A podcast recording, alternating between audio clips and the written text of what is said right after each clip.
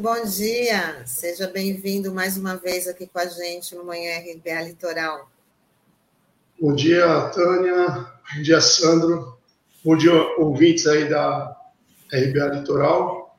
Prazer estar novamente com vocês aí para o bate-papo, falar sobre a Petrobras, condições de trabalho, precificação de combustíveis. Tem bastante coisa para a gente conversar hoje. Bom, a Petrobras, é, estamos no ano eleitoral e a Petrobras está na pauta aí do, dos presidenciáveis, né? Muitos aí defendendo a sua privatização, é, eu queria que você fizesse aí uma análise, como é que está a Petrobras agora, como esse ano, que, que, que, é, quais são os desafios da categoria para manter os seus postos de trabalho e as condições de trabalho também. Obrigado, Tânia.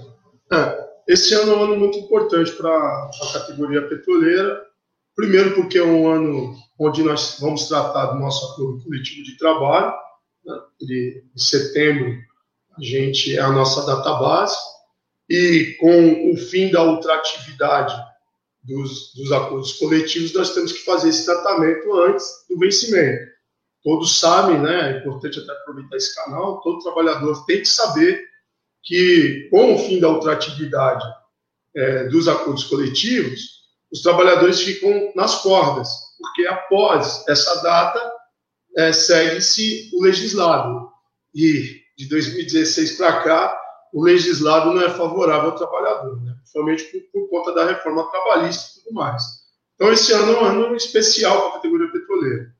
E, óbvio, por ser uma empresa de economia mista, as eleições são importantes. E nós, petroleiros, temos que estar atentos para quem é, tem realmente interesse na soberania energética desse país, porque a Petrobras foi criada para fazer esse papel e ela fez esse papel, né?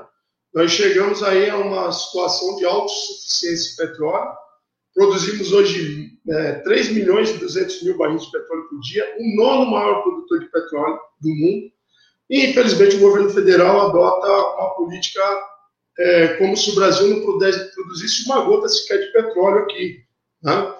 colocando a população numa situação de vulnerabilidade com as altas, os altos preços de combustíveis que é um grande absurdo. Então, o petroleiro sabe da sua responsabilidade, está fazendo grandes movimentos contra essa política de paridade de preço de importação, e, e, e o ano é muito especial. Então, nós temos que estar atentos para aqueles que têm a pauta para o Brasil, a pauta em favor do Brasil, não os que transvestem, se transvestem de brasileiros, né? porque Bolsonaro enganou a muitos né? com a questão de nacionalismo. Né? Ele não tem nacionalismo nenhum, está entregando, é, com certeza, após o governo dele, fazemos o balanço, o, o governo que mais privatizou a Petrobras, que mais retalhou a Petrobras, e, e, e de nacionalista ele não tem nada, está colocando a população aí a serviço do mercado internacional, pagando preço caro, como se a gente não tivesse autossuficiência de petróleo, nem tampouco um parque de refino robusto. Então, o, o ano promete muita luta. Fábio, bom dia, uma satisfação estar recebendo você aqui novamente na RBA. Eu queria te perguntar é, sobre os casos de Covid, porque tenho vários conhecidos que trabalham em unidades da Petrobras, até em plataformas, e têm é, reclamado, se queixado né, do grande número de casos de Covid. Eu queria saber como é que a empresa tem tratado isso, se a, a empresa tem aberto CAT nesses casos, enfim, queria que você desse um panorama em relação a isso. É, Sandro, como uma boa empresa né, é, de economia mista, cujo controlador é o governo federal e o mandatário é um negacionista, né, a gente ficou à mercê é, dos desvaneios do, do, do Bolsonaro em relação à questão do Covid. Né? É, no, no, no, ápice da, da, da, pandemia, nós fizemos muita briga, muita luta e conseguimos aí é, até um certo enquadramento é, da companhia, mas ela insistiu em paradas de manutenção, em momentos que poderiam ser adiados. É, infelizmente, houve óbitos nessas paradas de manutenção, né? É, não teve uma medida adequada. Você viu, o absurdo é tão grande que o trabalhador ele faz uma quarentena, os embarcados, antes de embarcar, só que às vezes quando tem um surto a bordo, ele não é, ele não é testado para ir para casa. Né? Então, vai para casa, um transporte, e de repente ele está transmitindo isso para todo mundo. Isso no primeiro momento. Depois ela deu uma enquadrada, né? Tô, tô, com muita pressão dos sindicatos, dos trabalhadores, houve uma melhora, mas ela não adotou essa prática do teste no desembarque. Mas o que nos chama atenção agora, principalmente em dezembro, onde a Petrobras estava com seus prédios esvaziados, tecnologia para o pessoal que está trabalhando em home office, é, lotações de ônibus e transportes adequados para a gente conter o Covid. É, na África e na Europa já estava se anunciando esse surto. E nós, dos sindicatos, alertamos a Petrobras para ela não fazer um retrocesso das suas medidas protetivas. E a Petrobras é uma empresa que tem um internacional, principalmente por causa da Transpetro, os seus navios que navegam o mundo afora. Então, a informação de que o Covid e que vinha uma, uma outra onda e uma outra variante já era de poder da, da, da, gestão da Petrobras. Só que a Petrobras se viu a cartilha do Bolsonaro, é, recuou nas suas medidas protetivas, né? voltou a superlotação dos ônibus, tirou a medição de temperatura, é, é, uma, é, começou a superlotar os prédios de novo, tirar o pessoal do home office. E em janeiro, que nós colhemos inúmeros surtos, contaminações, e esse governo e a Petrobras contaram com a sorte, porque a vacina foi eficaz contra essa variante. Mas se ela não fosse eficaz contra essa variante, nós vamos estar colhendo aí centenas de óbitos, novamente, por negligência. Então, o que nós temos na, na Petrobras reflete o que nós temos no governo federal, que é um absurdo contra a saúde pública, e com certeza eu espero que esse cidadão pague pelos seus crimes. E eu estava acompanhando o, a rádio, né, o pool de notícias, inclusive o STF negligenciou, é, é, negligenciou, não adianta fazer críticas duras no ano eleitoral. Bolsonaro já teria que estar fora do poder há muito tempo.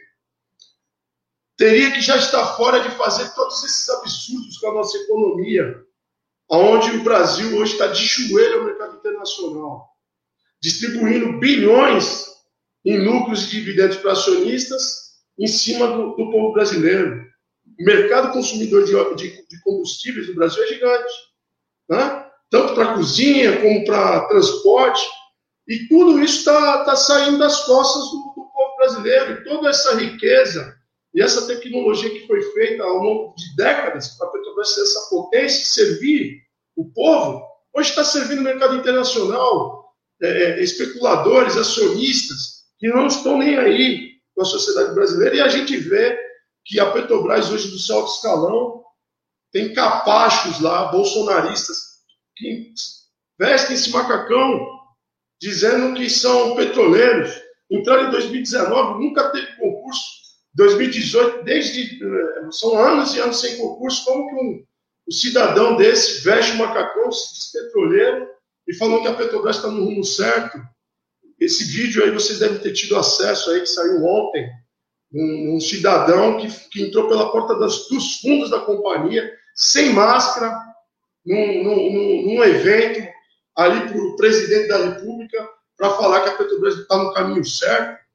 Então, nós estamos é, nessa luta e, e, eu espero que o petroleiro, espero que a classe trabalhadora faça agora a revolução e, inclusive, não desocupe as ruas, não. Né? É, eu acho que a gente não pode parar de estar atacando esse governo e os ataques que a classe trabalhadora sofreu. Mas, infelizmente, a Petrobras errou a mão totalmente, viu, Sandro? É, são inúmeros surtos das plataformas. A, é, a gente só conseguiu desembarque aí, o recado do trabalhador, né? Teve uma plataforma aqui, a plataforma de Mexilhão. Eles estavam com um caso é, positivado e dezenas de contactantes. E a empresa enrolando, enrolando para fazer o desembarque. Sabe como aconteceu o desembarque? Quando os trabalhadores cruzaram os braços da bola. Nós não vamos mais trabalhar. O desembarque aconteceu. Então, está na hora do trabalhador também tomar a rédea das ações e fazer movimentos, paralisações, porque aí a coisa acontece. Então, eu quero aqui aproveitar, né, é, se solidarizar com todas as famílias que, que, que foram vítimas de, de, dessa pandemia e parabenizar os petroleiros, porque estivemos todo o tempo na linha de frente, não paramos para nada, principalmente os que estão na produção, né? e principalmente os companheiros de mexilhão que fizeram esse enfrentamento e conseguiram aí o seu desembarque para suas casas e todos testados, coisa que a Petrobras não havia fazendo, mas o movimento garantiu o teste, todos foram para casa sabendo que não estavam é, infectados. E isso é muito positivo. A gente fica muito feliz como trabalhador toma as rédeas da situação da forma positiva. Verdade, Fábio. Você falou também em questão de paralisação, e eu queria saber como é que a categoria está se mobilizando aí contra a privatização. Já em 2020, já tivemos aquela paralisação de 21 dias, né, se não me engano, então foi uma grande pressão. Agora eu queria saber quais são os próximos passos que está sendo agendado aí, para principalmente, como a gente já tinha falado anteriormente, em relação ao ano eleitoral, né? Olha só, é, nós, nós estamos é, num momento muito complicado. Né? É, o governo Bolsonaro, junto com Paulo Guedes, né, porque quem manda na parte política do país é o Paulo Guedes, ele está entregando as nossas refinarias. Né? é, ele está com um plano de encolhimento da Petrobras é, na forma qual, ao qual nós conhecemos. Infelizmente, existe um acuamento dos, dos trabalhadores também. Né? O medo de perder os seus empregos e, e, e, um falso discurso de que todos vão caber numa Petrobras encolhida. Então, nós uh, podemos citar aí a venda da primeira refinaria brasileira, que é a Rilan, né, que foi a primeira refinaria é, incorporada pelo sistema Petrobras, que ela não foi construída pela Petrobras, mas ela foi incorporada é, na década de 50, e infelizmente o grupo Mubadala é, comprou essa refinaria. Né? E qual foi a resistência? Eu digo que foi mínima deveria ter sido feita uma grande greve nacional contra isso, chamando a população para contra o desmonte da Petrobras. Porque existe um falso discurso que existe um monopólio é, nas mãos da Petrobras, um monopólio estatal nas mãos da Petrobras. Em 97 foi quebrado essa, esse monopólio. E essa falácia faz com que o mercado internacional ele adquira o mercado interno brasileiro é sem nenhum esforço, porque a competição ela é saudável. Então, se alguém, Shell, Total, o próprio grupo Mubadala, quisesse explorar o mercado baiano, ele comprava um terreno na Bahia, gerava emprego, terraplanava, construía uma refinaria, e aí sim nós teríamos a competição de uma empresa internacional que ia refinar o petróleo aqui, com a nossa Rinan da Petrobras. Agora, o que, que eles fizeram? Eles tiraram a Petrobras da jogada e colocaram uma empresa privada. E o baiano, como é que vai ficar? Ele vai ficar escravo do que os árabes quiserem pôr, porque a gasolina produzida aqui no Sudeste, pela Petrobras, jamais vai competir com a gasolina que, que, que é produzida lá no grupo na Bahia. A não ser que eles continuem cobrando o que querem. Porque na semana semanas atrás, a Petrobras ela não deu o reajuste diário e aí a gasolina da Petrobras ficou mais baixa. Né? Aqui na nossa região, onde a Petrobras faz. E lá na Bahia não acompanhou essa, essa esse decréscimo. Isso para nós foi bom porque melhorou o nosso discurso também.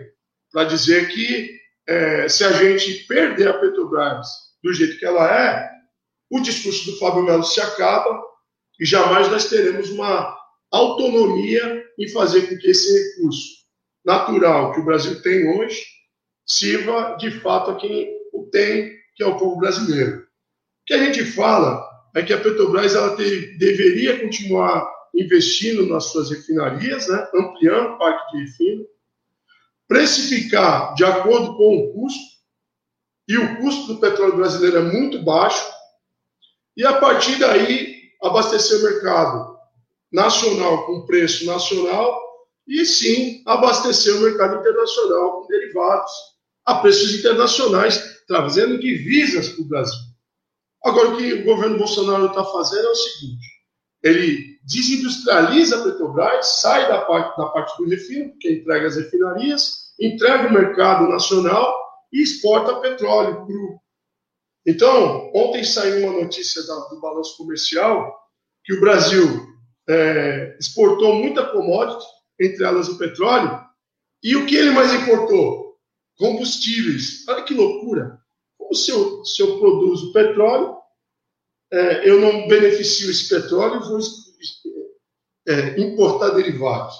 Então, existe uma lógica muito ruim aqui, e a gente precisa combater isso, e a gente chama o petroleiro para fazer esse tipo de ação. A gente faz o que pode, houve sim movimentações, mobilizações, mas tem uma galera apostando muito na eleição.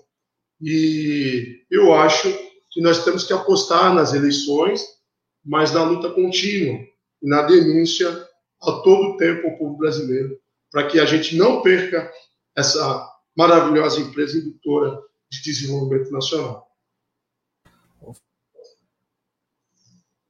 Microfone, Sandro. Ah, fechou aqui. É, queria te perguntar sobre uma mobilização que o sindicato fez é, em junho do ano passado, junho de 2020, sobre aquela transferência de quase mil trabalhadores aqui, que seriam aqui da unidade de negócios de Santos, né, para o Rio de Janeiro. E naquela ocasião havia uma preocupação muito grande do sindicato, até com uma eventual desativação desse prédio da unidade de negócio aqui de Santos, enfim. É, e eu queria saber como é que ficou essa situação, Fábio, se o sindicato conseguiu reverter de alguma forma, porque muitos trabalhadores é, ainda moram aqui na Baixada Santista, moram aqui em Santos, enfim. Queria saber como é que está essa situação e até mesmo o apoio da classe política para tentar reverter essa questão. Sandro, muito bem lembrada essa luta. É, eu agradeço bastante essa pergunta. A gente fez uma luta grande e se a gente não tivesse mexido, com certeza a OBS, aqui a unidade de negócios da Petrobras, que é a sede do pré-sal brasileiro, ainda já não estaria mais operando aqui. Porque foi em meio à pandemia que a, que a empresa é, deflagrou esse, esse golpe. Na verdade, por dois motivos. O primeiro, para atacar o Sindipetro Litoral Paulista, porque as plataformas do pré-sal, boa parte delas é, estavam lotadas aqui na, na OBS. E por uma questão geográfica, a Petrobras, em questão de retaliação da greve de 2020, onde nós conseguimos parar a produção de algumas plataformas, em retaliação ao Sindipetro, a autogestão da Petrobras falou que as plataformas não pertencem mais ao Sindicato Litoral Paulista como é, carta de competência, transferindo para os sindipetros do Rio de Janeiro. É, e com isso, a gente tem uma série de prejuízos. Né? Esses associados deixam de ser representados pela gente. Né? Tem o prejuízo de liberação, porque é tantos mil funcionários você tem direito à liberação. Então, foi um ataque primeiro ao sindicato. Só que, em consequência disso, se nós não alertássemos a sociedade civil da Baixada Santista, porque é, a luta sindical continua, apesar de a empresa ter feito esse golpe, a gente está recorrendo na justiça, e os trabalhadores reconhecem o sindicato, e o sindicato Rio de Janeiro é um sindicato parceiro nosso, membro, da, inclusive, da nossa federação, da FNP.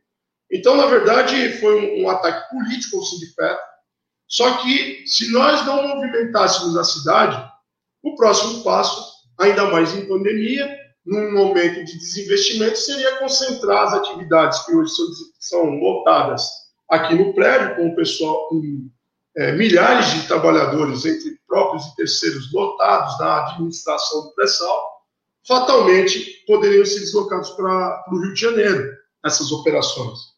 E a nossa situação foi junto com a Câmara dos Vereadores, a gente teve apoio do vereador Chico Nogueira à época, nós tivemos é, é, é, incursões na Câmara, entregamos um dossiê explicando qual seria o impacto financeiro dos comerciantes, e, inclusive, esse mover fez com que a Petrobras fizesse um pronunciamento à cidade de Santos, né, que as operações se manteriam aqui. Só que o preço da liberdade é eterna vigilância. Então, nós temos que estar sempre, inclusive, é, fica aqui o reforço para as autoridades públicas, não permitirem que isso aconteça. Nós temos que manter a sede do pré-sal. Né? É, não, o, o, momento quando foi criada a, a, o OBS, né, e se fala é, a Bacia de Santos, é porque Santos fica bem no centro do pré-sal. E é uma cidade com potencial logístico enorme, próximo à capital. Não é à toa que foi escolhido aqui para ser a sede do pré-sal. Só que com esse encolhimento da Petrobras, e aí alguns governos de plantão privatistas também, né? Eles não estão muito nem aí para essa situação. Inclusive, a prefeitura de Itaém não se moveu para manter os voos, né? que a gente também denunciou quando os voos deixaram de ser operados na cidade de Itaém, o prejuízo que eles colhem até hoje é enorme. E está tudo concentrado em Jacarepaguá.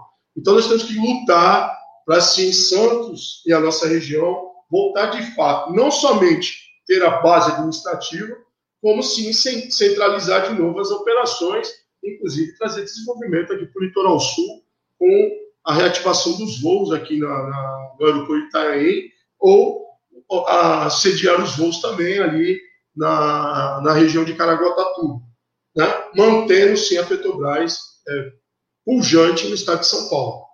É, era essa a, a programação anterior do, do outro projeto de, de governo, de ter uma Petrobras para o brasileiro, a gente sabe disso, né?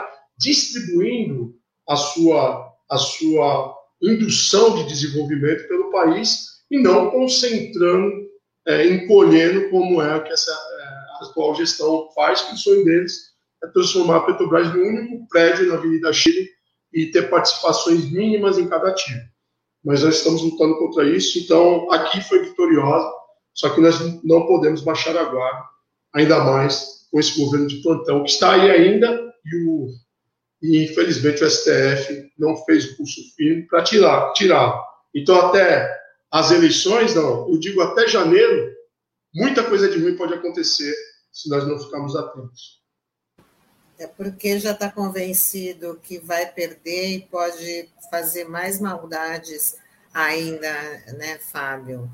Fábio, eu queria que você só explique. Ah, eu estava vendo numa. Na, saiu na revista Veja, né, sobre a privatização da, da refinaria de Mataripe na Bahia, que privatizada ela vende o combustível mais caro, né? E nisso, e como assim? Como convencer a população? Sobre, é, porque a população que, é, principalmente a dona de casa, preocupada mais só com o gás de, de cozinha, né? Como é que isso, como é que pode convencer ali a população de que a privatização não é o caminho correto, que os preços podem ficar mais caros? Como é que o, que os, o, o sindicato, né? Vocês já fizeram até uma campanha ali do botijão de gás, mas eu acho que precisa é, reforçar mais para as pessoas poderem entender e aderir também à luta de vocês, né? Tânia, excelente colocação, né? É, esse é o nosso grande desafio. O que a gente vem conversando com a população, inclusive com o apoio é, dessa ferramenta, o Observatório Social da Petrobras, né? inclusive esse dossiê está sendo entregue aos parlamentares de todos os partidos lá na, no Congresso Nacional, porque nesse material, né, e aí não é o que o Fábio Melo fala, né, é com o IBEPS, o ILAES, economistas, é, nós temos acesso às informações do custo de produção é, do barril de petróleo. E não há necessidade nenhuma é, de a gente acompanhar o mercado internacional.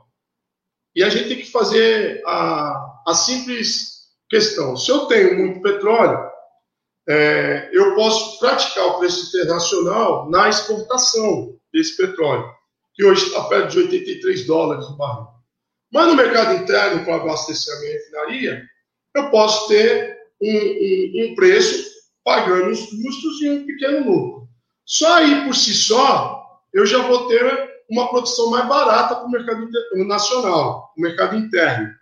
Mas digamos que isso não é vantajoso para o acionista, né? porque o acionista investe na Petrobras para ter um retorno. Então vamos acompanhar somente a variação internacional do barril de petróleo. Então, 83 dólares aqui ou é, na China.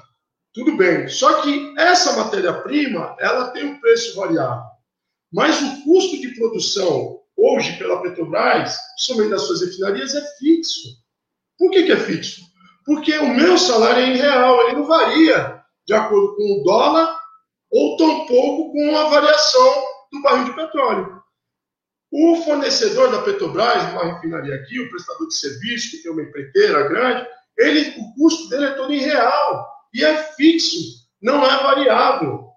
Então, é infinitamente mais barato produzir combustível aqui no Brasil, justamente por conta ainda mais do câmbio, que o, o Paulo Guedes acha que é saudável. Nós temos aí o dólar mais de cinco reais por quase três anos, né? É, é, é, então fica muito barato produzir combustível aqui brasileiro. Agora, o que, que a Petrobras está fazendo é o contrário. Ela está colocando o seu preço na saída da refinaria como se o Brasil é, importasse combustível. Então, quanto que é o litro de gasolina lá fora? É, é, X reais. E quanto custa para trazer essa gasolina da fora, lá de fora? X mais Y. Por uma questão óbvia, esse X lá fora já é mais cara do que a gasolina produzida aqui na refinaria.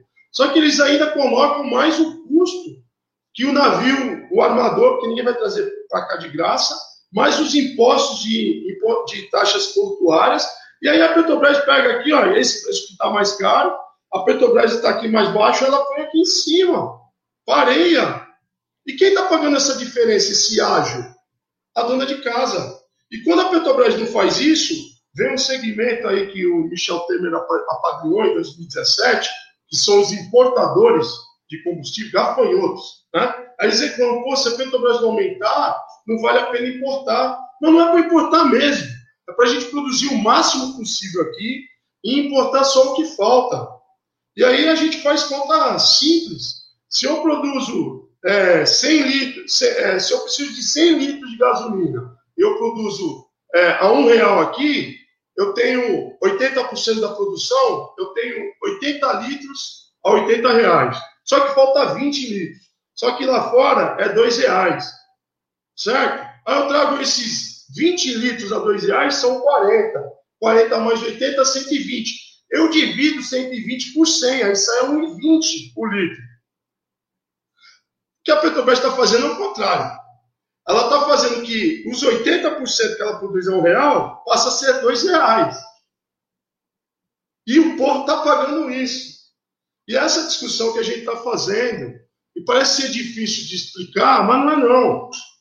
É como eu costumo fazer o seguinte: imagina só que você mora em Petroleiro. Né? Se você tiver uma situação complicada e quiser comer uma banana, você come. Porque lá, você dá uma volta lá para dentro, você vai passar do lado do pé de banana. Né? Agora, se tu estiver na Antártida, aí a banana custa caro. O Brasil hoje tem autossuficiência de petróleo. O Brasil hoje tem um parque de refino robusto. O que a gente precisa fazer é complementar o que falta e reativar as obras. O trem 2 da Rinest, o Compege, fazer a Prêmio 1 e a Prêmio 2. A partir daí a gente abastece o nosso mercado e o excedente a gente vende para os caras lá, aí a preço internacional. Vamos explorar eles que não têm petróleo. Agora o Brasil está se comportando como o nono maior produtor de petróleo do mundo e se comporta como se não tivesse uma gota aqui. Isso é escolha, escolha de governo. E quem manda na Petrobras é o presidente da República. Então, se a gente não tiver um governo, e ninguém está falando aqui para a gente é, expulsar acionista, investidor, não. A gente quer que a gente ponha tudo no lápis tenha uma margem de lucro razoável e a gente permita que o brasileiro volta a sorrir de novo. Todos têm que ganhar. Né? E hoje a gente tem um governo que maximiza o lucro para acionista, vai entregar 60, mais de 63 milhões de lucros de dividendos para acionistas, às custas da dona de casa que não consegue comprar um botão de gás, do motorista de aplicativo que, não, que tem que ficar 16 horas no carro para ele poder ter uma pequena margem de lucro, porque ele não aguenta pagar os custos. Então é isso que a gente está discutindo e são escolhas. Então, se o governo tiver uma escolha de ter uma Petrobras para os brasileiros, para a privatização. E só para concluir, Tânia, que é importante, veja bem, o álcool não tem participação do governo. São os mineiros que, que ditam. É privado. Né? O álcool, a produção de álcool no Brasil é privada. Está na mão do mercado. O que, que nós temos? Se não um monopólio privado. Eles ditam o preço. Eles fazem o que querem com o preço. E não existe nenhum poder do governo para poder fazer essa, essa discussão. Então, se a gente permitir que o Bolsonaro entregue todas as refinarias, nós não vamos ter mais como discutir. Nós vamos estar à mercê de, de, de é, monopólios privados ditando tudo isso. Agora, enquanto a Petrobras ainda for uma empresa de economia mista, sim, o mandatário da nação ele pode virar a chave como escolha, não para quebrar acionista, nem quebrar Petrobras, mas para nacionalizar os custos e aí fazer com que o povo brasileiro possa ter um preço justo. Ninguém está querendo de graça, não. Preço justo. E o preço justo, o Observatório Social da Petrobras já fez uma planilha que a R$ 4,40 paga impostos, paga é, o dono do posto ganha dinheiro, eu ganho meu salário, tudo. E se mudar a forma de não acompanhar o, o barril de petróleo e entrar no custo nacional de produção, esse 440 pode baixar ainda mais. É isso aí, Fábio. Dado o recado, é bom que quando você vem que você consegue esmiuçar esses, esses assuntos tão complexos né, para a população em geral. A Fabiana está colocando aqui, Sérgio Moro chama Petrobras de empresa atrasada e já promete privatização se eleito. Moro não está satisfeito com toda a destruição que empreendeu enquanto juiz? Não, não está satisfeito. Ele quer mais, né, Fábio? Esse cara aí, pra, é, eu acho que ele se enterrou sozinho e, e, se depender de mim, vou continuar jogando sempre mais padical em cima, porque é uma grande farsa esse juiz. É verdade. Ele trabalhou para a CIA, entregou, quebrou a nossa indústria nacional de grandes obras, né? e ninguém aqui está defendendo ladrão não, nem corrupção. Prende corrupto e continua a vida. Né? Agora aqui não. Embaçou lá a vida do corrupto, embargou as obras, milhares de pais de família para a rua, e o Brasil hoje é, tem que continuar importando 20% do que precisa, e podia já estar tá exportando é, derivados de petróleo se, esse, se esses empreendimentos, como eu falei no bloco anterior, tivessem aí produzindo para o país, trazendo dividendos para a nossa população e preço justo. Então, esse cara, para mim, ele não merece nem ser citado o nome dele. É isso aí. Bom, Fábio, a gente chegou aqui no final da nossa conversa. Sempre bom ter você aqui no Manhã RBA Litoral. E a gente já fala até uma próxima oportunidade, tá? Sucesso na luta de vocês, essa categoria tão importante aí para todo o Brasil, tá? Obrigado, Tânia. Obrigado aí ouvintes e internautas aí da RBA, da RBA. Sandro, aquele abraço e para mim é um prazer atender o convite de vocês. Tá ótimo, Fábio. Até a próxima. Tchau, tchau. Tchau, tchau. tchau, tchau.